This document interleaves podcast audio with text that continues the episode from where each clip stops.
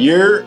Welcome to another episode of the Halftime Report, powered by Sports Cannabis. I'm your host, D Ray. We are here today with a very special guest, Anna Simmons. Anna, first of all, thank you for coming on. Thank you for having me. I just want to say, uh, last name Symonds rhymes with diamonds. Very common. That's okay. I appreciate you. You're a real one. You're, you're the person that tells somebody they got broccoli in their teeth at dinner. I appreciate that. So, Anna Symonds, I'm so sorry. That's With that, okay. We, we usually, I usually let the, the, the, the, guests introduce themselves. As soon as I just botched your last name, I would love if you do that. I understand the rugby background, the background in public speaking as far as cannabis and psychedelics go, but I know I can't do your introduction better justice. So please tell us who you are and assignments. Assignments, I got it, I promise. Thank you so much. No, um, yeah, hi everyone. I'm Anna Symonds. I am a retired rugby player. Um, I played for 20 years, um, starting in college, and then I played um, a season in Australia. I played uh, in the women's division one and then women's premier league once that was formed back in like 2009 uh, i also have played touch rugby um, which is its own separate sport and have dabbled in mma and mixed martial arts as a just a side hobby for a couple years. I've also become a cannabis and plant medicine advocate in you know i don't know it's been a while now. It's been at least five years that i've been publicly talking about this. I've worked as a cannabis science educator and these days i am the program manager for the etheridge foundation which is melissa etheridge's nonprofit supporting research into plant medicine and nature-based treatments for opioid use disorder so i do a lot of different things I love that. I love that. You're a Renaissance woman. I love that. I, I, I am the same way. It's it's uh I think that when you get out there and you realize how much life there is, especially when you're an athlete, you're used to putting so much into one thing. When you get outside of it and you realize how much life there is out there, you're like, oh, I like this, I like this. You turn into like a kid in a candy store when it comes to, to hobbies and crafts. But um, we're gonna get right into it. I have to ask you, what was your aha moment with cannabis? It, it could have been the start of your journey. It could have been you know, one day you just smoke on the balcony and something hits you. It could have been taking an edible and being like, this isn't for me. What was the moment where things clicked for you as far as, okay, I want to begin to educate and speak up for this plant? Wow. Well, I think there were some smaller ones for my own personal realizations over the years. Like, I think I first, the first time I ever tried cannabis, I was like 13. So I was this rebellious teenager, like, you know, no one's telling me what to do. But what that made me realize, what that experience made me realize is that I wasn't being told the truth about what it would do to you. You know, mm. I mean, I was like, oh, this is actually not a big deal. And I actually I tried cannabis before I ever drank. But when when I did start trying alcohol, you know, maybe a couple years later, I was like, wait a minute.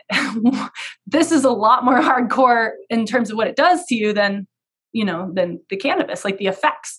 So there's those kinds of realizations. And even as in my rugby career, when I, you know, tried smoking after a game in later years, it, like it was always just this occasional, you know, fun thing. But then it was like I, I had a click where I was like, I felt immediate relief in my body and not in a mm-hmm. way where it shuts off the pain or deadens it, but I could actually just feel like almost like the anti inflammatory functions starting to happen, easing like the pain lifting off.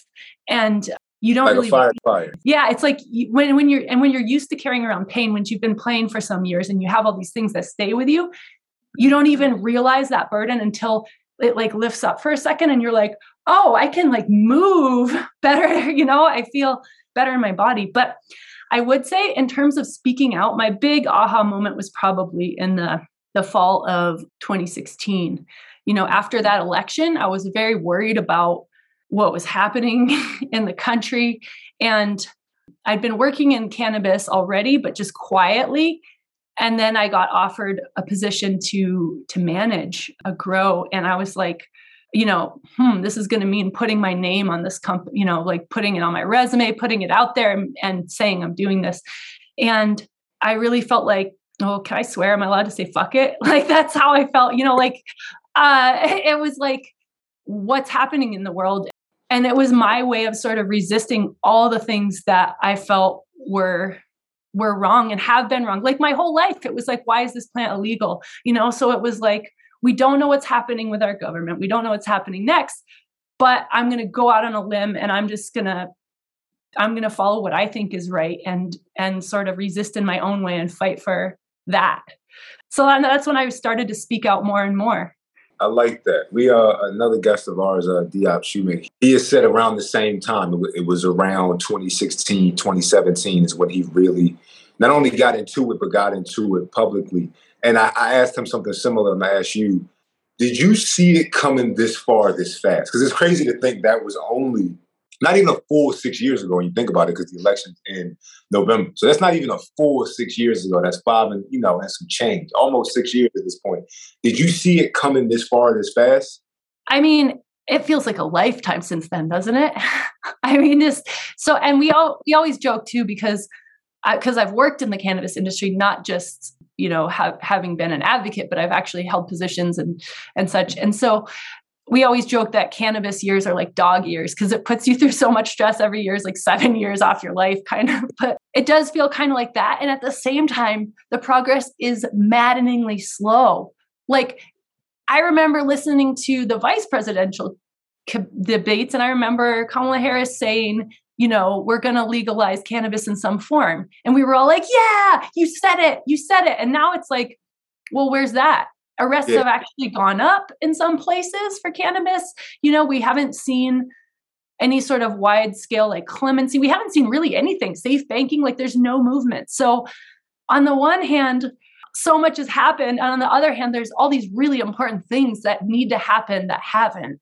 No, it is. It is. It's definitely. It, it seems like one of those we talked about before. You know, getting on camera is one of those two steps forward, three steps back type of thing. And I, I got a feeling I, I know the next election is going to be a very, I think it is going to be at like the forefront of a lot of arguments, of a lot of discussions, of a lot of debates. But something tells me by the time we get to like 2030, it's it's going to be post prohibition times when it comes to cannabis. I feel like it's going to be everywhere, and it's almost going to be.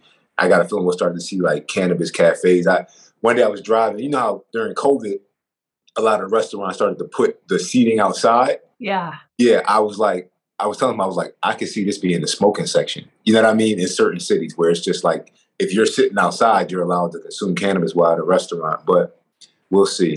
But to kind of pivot, you know, away from the legislation and things around it, for you, what component of it is the most draws you in the most? Is, is it the health and wellness? Uh, is it the the physical, you know, attributes? Is it the mental attributes? Is it the emotional spiritual? What about cannabis for you personally was like, no, this is this is it in many ways? Uh, for me, cannabis is very much medicine, but I mean that in that broader sense, in the same way that things like sunlight are medicine. Is it helping you physically? Yes. Mentally? Yes. Spiritually? Yes. All of the above, right? So, I mean, I've used cannabis at different times, I'll use it for different reasons. Um, it helped me a lot with sports. Of course, after, especially as I got older and I'm still playing and I'm all beat up after a game, I need like pain relief. So it's this immediate physical thing that's helping me. But there have been other times that, you know, cannabis has given me like a mental perspective shift that you can get, right? Where you can you sort of get a little distance from your situation and maybe a different viewpoint and, and you can get insights from that and yeah. so i think i i sort of listen to my intuition and if i feel you know if i feel drawn to consume cannabis then i do. And if i feel like ah i'm cool i don't really i'm good right now then i don't you know?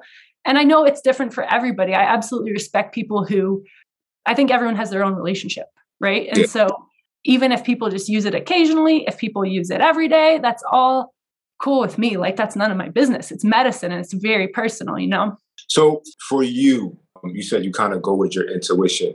Is there any kind of uh, routine? Know, I mean, some people, like you said, some people it's daily. We've had people on the on the show say that they got you know a whole joint in the morning and a half a joint at lunch and a half a joint at dinner. Like, is there a is there a set routine for you? Is there a limit for you, or is it really just if I feel it, cool. If I don't, I'm I'm good yeah i'm not like super consistent but i, I kind of go through phases sometimes you know where it's like and and a lot of it does depend on what my body needs to and you know there's so much pain that comes with sports a lot of those injuries I mean, there's just echoes that stay with your body. And the, eh, over the years, those accumulate and you have them everywhere. And then just the regular process of aging on top of that. And so it depends on what I'm doing at the time. You know, if I'm really active or if I'm training really hard. You know, since I retired, I've been taking it pretty easy, but I'll have like little spurts where I'll start pursuing some goal. Like like this winter, I started um, learning how to body surf uh, in the waves, and that's super fun, but it's like a really good workout. And also, the waves can really kick your ass too if you're, you know, some medium sized ones and stuff. So, I mean, um, just depending on like how much I hurt, you know, I mm. might, I'll probably be drawn more towards relieving that with cannabis.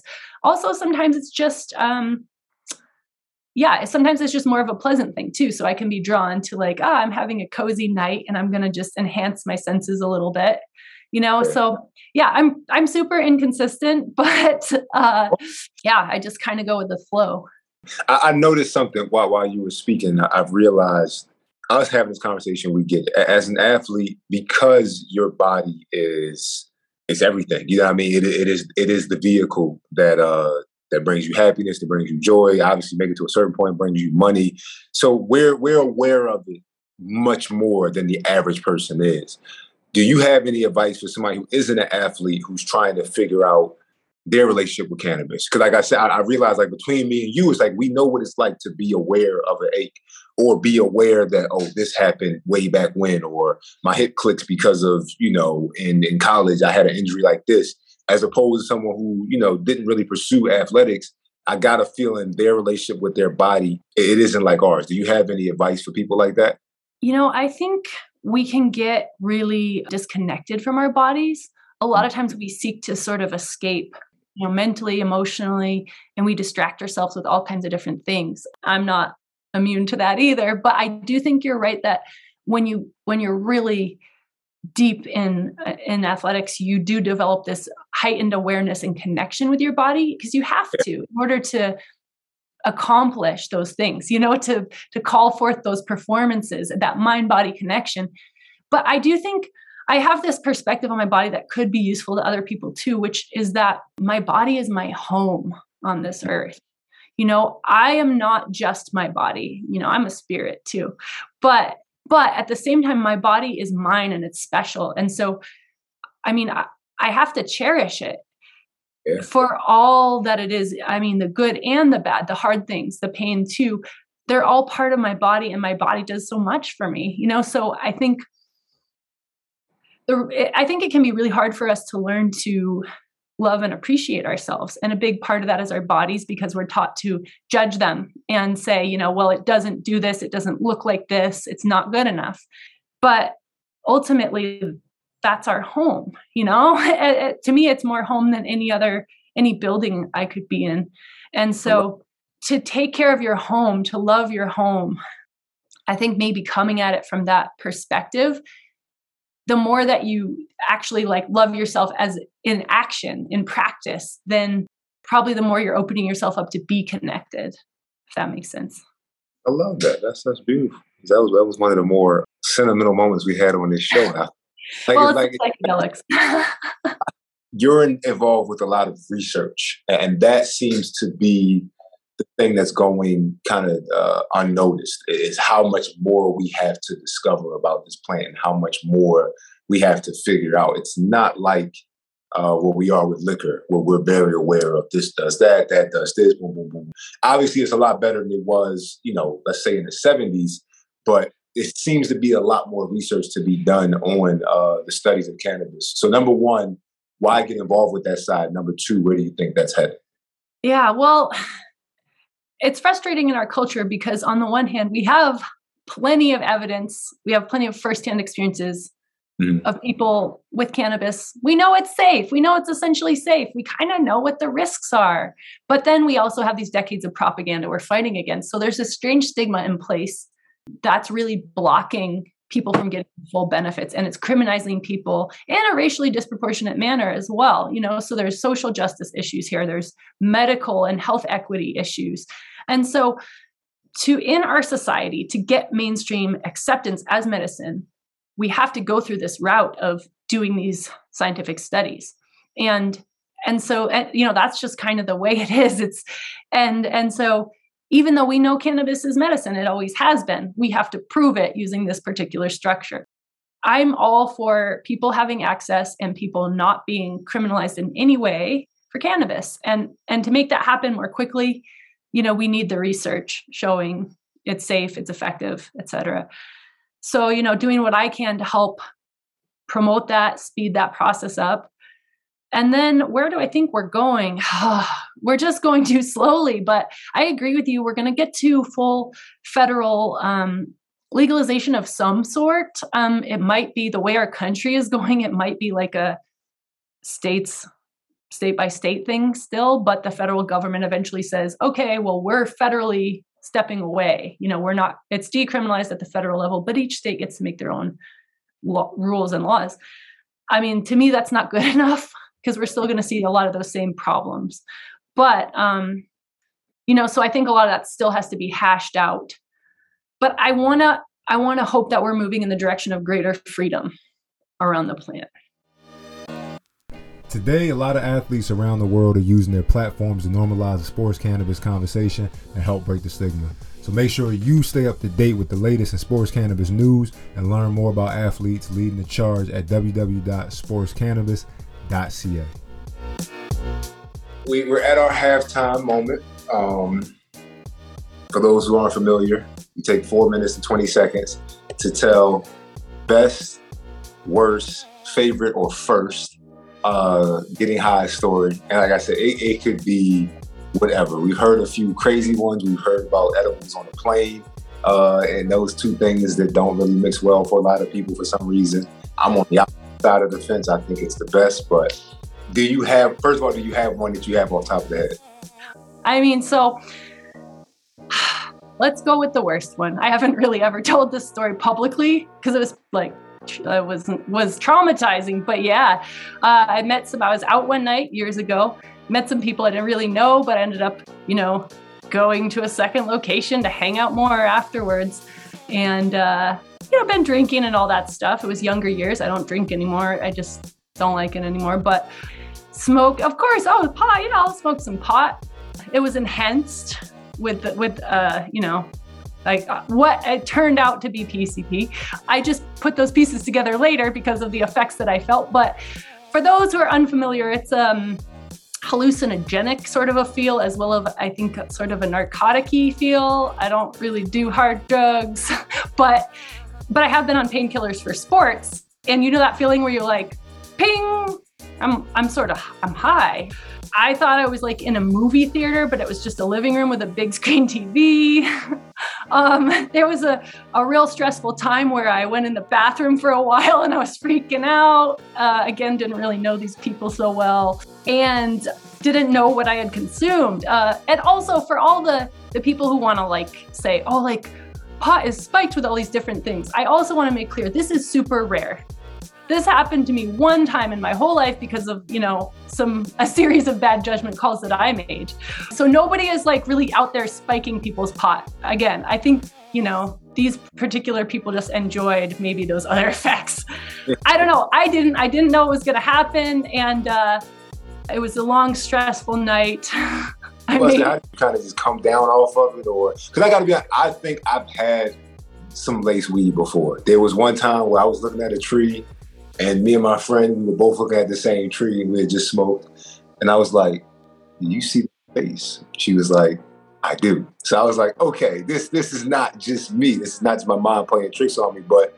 We just let it die down. Is that what you did, or was okay. it like you saw a face? A face in the tree. I was like, this is it. This is this is some great weed, but this I ain't never seen a face in anything. Was the face like moving or was it just still? No, it was just still. It was just still. And it's funny. Woke up the next morning, looked at the tree, no face. No face. But right. like I said, that night I was like, I think it laced with something. So I it was rough for me. So this was a strong experience. It didn't uh, it didn't die down easily. Ended up eventually going outside and getting a little bit of air. So then eventually, I guess maybe over the course of some hours, it, a couple hours or something, it died down. And then I was able to fall asleep again on that couch. Just for the record, the, again, this is a crazy story. These are young, young years. This is like early 20s kind of nonsense. Uh, but definitely a learning experience, you know, that made me go like, oh, choices. We got to pay attention to our choices here. And it's absolutely possible too that they could have said something about like Sherm or something that I just didn't know. You know what I mean? Like, but okay. I don't think they had any bad intents. I think they were oh. just, that was what they were enjoying, you know? I would say that's the thing about leisure. We all look at it differently. You know what I mean? Some people, that's just their idea of a good time. I, I think you're right. You know what I mean? I, I think both of us can attest to the fact that stories like that, as fun as they are, later on in the moment, well, right after the moment, you're like, wow, that was a learning experience. You know what I mean? I don't want to be back in that position again. So, shit, check y'all weed, man. Check y'all weed. Thank you. Thank you for that. Thank you for that. I, I have to, uh, we, we got to get back into it. And I, I want to jump right back into it with the, the Grow Your Own podcast. Yeah. So, we've been doing this really fun uh, video series with uh, the Humble Seed Company. And it's me and three other growers from around the country. Penny Barthel, who's uh, in California, and she's like written a book about growing cannabis. Macy Brooks, who used to um, used to play in the NFL, but now he's just like super dad, retired in the Midwest, gardens. He's like so nice and funny, and uh, also loves cannabis. and then Zach Powers, who is he was in Florida. He was in Miami. I don't know if he's back in Oregon, but anyway, we're all all around the country, different climates. And so we had this challenge to grow auto flowers from seed. And and everybody else is like more experienced than me, so I'm definitely the ugly duckling of the of the series of like like just doing, you know, underwatering, overwatering, like just taking this uh, loosey goosey approach to the cultivation yeah, the plants are flowering. They smell good. Um, they might even be smokable at some point. So I think for me, that's a win. They haven't died. It's on Instagram, so anybody who's interested can uh, check and follow along with our progress. Love that. You, it's once again this this ties into Diop's interview. He's also a cultivator, and me and him were talking about uh, anyone who seems to deal with plants on on that intimate of a level uh, y'all have a, a, y'all seem to come out of it with a heightened sense of conscience when it comes to life and and nurturing and and uh, patience and things like that. So has has doing that, the cultivating part being that, has it changed the way you've looked at at life in general or anything, or is it just kind of like, no, nah, it's fun, and, you know what I mean? It's just it's a hobby. Uh, I think it definitely gives you some lessons, like I would find myself either obsessing over the plants and like messing with them too much or mm-hmm. like neglecting them a little bit, you know? And so it's, you really want to find that balance of giving like a constant level of support that's sufficient, but not kind of overdoing your interventions with their natural growth. And I don't know, you could probably apply that to like kids or something too. I'm not a parent, but, or even your own self growth, right? Like, plant you know plants need a challenge. Wine grapes need to struggle a little bit. I think cannabis plants can need to struggle a little bit to make their nicest uh, expression sometimes. Like and maybe humans do too. Hold on what, what why do you say that? Oh well it's something that they have noticed in um you know with like the wine grape example it's it's a classic thing of like if you give them too easy and comfortable of a life like plenty of water you know they just have everything provided. A lot of times the the final result of the grapes um, they're not like very vibrant. They're just sort of bland. They're just there you know they're they're like fine.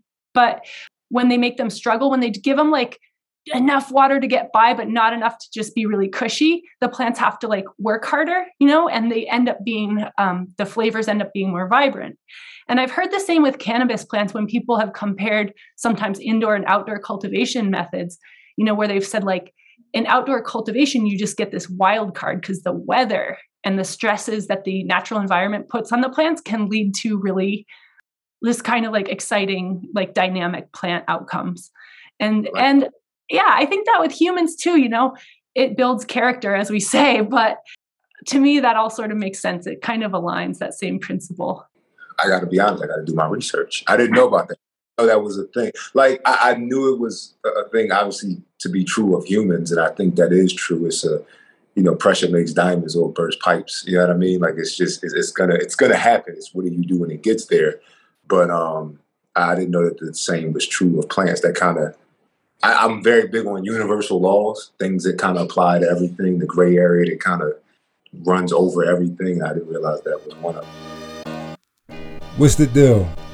Just to take a break from the halftime report, when I'm not doing this and I'm not talking to these athletes about moving the cannabis conversation forward, I'm getting into writing, hosting, and other ways. And one of the things I'm most proud of to date is the book I released last year, What If the World Stopped Complaining About Mondays, based off the TED Talk, I Can Move Mountains. So if you get a chance, you're looking for a good read, definitely check that out on Amazon.com or Kindling. Just to be clear, it's a self help book, but it is not going to make all your problems go away with a snap but it will start making you ask the right questions to the most important person.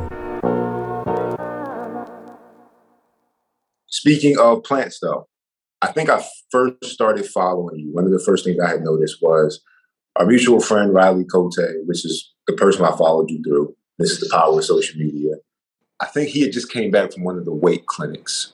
It was funny. I had met him around the time he had really started doing those, I guess, publicly or, or at that level and I noticed a shift in him. Like I saw it in like over a matter of months. He just something just lifted off of him. Um, and I'm pretty sure I started following you around the time because y'all were speaking on a panel about it. So first question is, how familiar, if at all, are you with psychedelics? Uh, I would say I'm quite familiar with psychedelics. Um, both the research, which I stay up on, and then um, you know, personally with a few different medicines. And also now my work with the Etheridge Foundation involves, you know, funding research for particular ethnobotanicals that are often psychedelic um, in their, you know, medicinal effects. So yeah, I, would say I'm pretty familiar. I just started the, the thing on, on Netflix they just put up. How to change your mind. Yes, yes, with the psychedelics. Thank you. How to change your yeah. mind. And, you know, they were talking about it means mind manifestation. And I'll just come out and say that I've done magic mushrooms several times at this point, and it changed me. And it changed me for the better. It unlocked certain doors, it helped with certain things, it helped relieve certain traumas. And I went into it because I heard of how Native American cultures, which is in my lineage, like most Black people in America, uh, in Native American cultures, it, it is a powerful tool if used the right way. So that's why I say it's that thin line. That is my overarching feel on psychedelics. So I'm asking, what's yours? Oh, I I absolutely agree with you, and I think you point out a couple really important things. And one is the potential that they have as as kind of a double-edged sword or something that could go either way. Like like so many things. What what is the difference between a medicine and a drug? This is a really good question, right? And I think, like so many other things in life, it depends on both intention and outcome. And then to some degree on the substance itself, like some things really lend themselves toward healing, other substances don't so much. Um, and so when we do have these powerful medicines, especially traditional indigenous medicines, like you pointed out, those have used been used ceremonially right so when you talk about the way that it's used i think it can be really important to have like a container for that like i think medicines can be used as drugs whether that is a pharmaceutical or a fungi or you know we can use them to um, escape and distract we can use them to inspire ourselves to do bad things even you know i think i've heard people say that I mean, to get really dark, there was a study they did in Canada in the 70s on like a, a psychopath unit uh, in the prison. It was just all hardcore psychopaths that were segregated to their own. And uh, they gave them LSD because it was the 70s. And they're like, yeah, let's, you know, what they found out, they were hopeful that would teach them to like learn empathy and connect with the universe and other humans. But what they learned was that it taught them to be better psychopaths. It taught them to more easily mimic empathy and connection, but to actually be more sophisticated in their manipulations because it didn't change who they essentially were. And and that's an extreme example, but I I think another key point about a medicine is it's just this tool for growth and healing if you want it. And so that's why intentions are so important. And intentions don't guarantee outcomes, but they really set that direction that you're pursuing, you know, that you're putting your energy into. So I think they can absolutely be misused and they're not a magical solution by any means. Yeah. Um, I also think like when humans, when we use distractions to escape and disconnect from our lives, instead of integrating ourselves into like, you know, expanding our lives and we're sort of escaping away, I don't personally think that's the most healthy thing. And we use all kinds of things to do that. You know, we could use something like cannabis or psychedelics. We could use food, work, television, the internet, you know, all these other things. So, yeah, I think I really agree with you. There's such promise there, but it's not a guaranteed thing. It's just this amazing opportunity that we have to connect with these medicines. But I think a part of that is is acknowledging and honoring and reciprocating the indigenous roots of the knowledge and the stewardship of these plants, you know, whether that is mushrooms, ayahuasca, ibogaine, you know, you name it. There's whole cultures who have spent generations cultivating this relationship with the plants and, and the knowledge that we're using now for these scientific trials we've based, you know, and so there is a balance that needs to be carefully paid attention to and respected and nurtured. So, so how is how is uh, Etheridge involved with this? Yeah, well, we're a newer nonprofit. I just came on this year. So far, we have funded two grants for studies, and our mission is specifically focused on opioid use disorder. You know, Melissa Etheridge is a musical legend and she's a cultural icon, but she's also a human being and she's a mom. And just over two years ago, she lost her son to opioids, and he was just 21.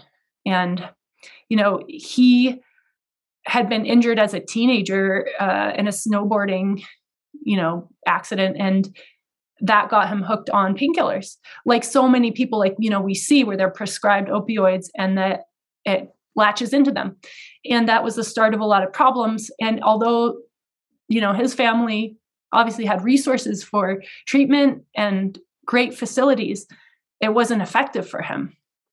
And you know, like it is for so many people. And so, you know, uh, his death was devastating for his family. And in the aftermath of all that, Melissa, she wanted to put the love that she has for him and that that energy towards finding new answers. You know and she's a believer in plant medicine. She's experienced some plant medicines herself and understands their healing potential. And there's like you pointed out there's all this research that people don't know about. And so what we want to do is help speed up that process any way we can. So, um, you know, we we did a grant for a study with ibogaine and opioid use disorder that's happening in Spain, and one for psilocybin, magic mushrooms, um, and opioid use disorder that's happening in Wisconsin. And we have some other great stuff on the horizon. But you know, these are clinical trials; they're in actual human beings. So we're really trying to push this into the place where we get mainstream acceptance because we don't want these plants to be criminalized. Um, and we want people to have access. And that includes the people with the least resources, you know, the people who need the most help. Um, and so really that's that's a huge project that so many people are working on worldwide. And so we're just um, honored to be a part of it and helping support that work. To wrap up, let's talk about the time to heal. Yeah, the clemency petition. Oh, President Biden's probably not listening to this podcast, but if you are, Joe, I mean, you made us some promises, we the people. And and part of that is righting the wrongs of the drug war. You know cannabis is not dangerous and you know that people have been locked up for it unjustly. It's destroyed individuals' lives but also families and communities, especially disproportionately the black community which has been unfairly targeted you know there's there's data showing that racial groups use cannabis roughly the same across all different racial groups. And yet you know a black person is almost four times more likely to be arrested for cannabis than a white person you know nationwide averaged out some states the disparity is even worse. I mean and so that's that's an injustice on top of an injustice right? And you know it's beyond time to end the drug war. People are are suffering. People are sitting in jail for decades for $20 of cannabis literally selling you know $20 worth. That's a mockery when we live in this world where we have multi-million dollar companies now, right? Selling, cultivating cannabis, selling it. I, I mean, I know that we have a lot going on as a country. America is very divided, but this is just something that's too painful to keep ignoring. And it has, it's, you know, it keeps getting left on the back burner and out of sight, out of mind. And so, you know, we need activism more than ever. We need to keep agitating for clemency and release of people who are in prison for cannabis and decriminalization at the federal level. I, I, just realized how much further we have to go with this shit. But thank you. Thank you. Thank you for coming on the show. Thank you for that. Thank you for being vulnerable. Thank you for educating too. I, I learned I learned a lot. I learned a lot during this one. Thanks, DA. You are a gracious host. Uh, I really appreciate the chance to talk about these are really thoughtful questions and to open up a little bit. And uh, and I appreciate you. Thank you. Thank you for joining us. This has been another episode of the Halftime Report powered by Sports Cannabis. We appreciate you for getting on here, being vulnerable, sharing your stories, having a very candid, infused conversation, and all the information you provided our listeners with. Make sure to follow her movement at Exit Drug. Thank you for listening to another episode of the Halftime Report. Make sure y'all tune in next week at 4:20 p.m. Eastern Standard Time for another candid episode. I'm your host, D Ray, and we hope y'all have a highly infused week. Make sure to follow us on Instagram at the halftime or you can check us out at www.sportscannabis.ca. Y'all be cool.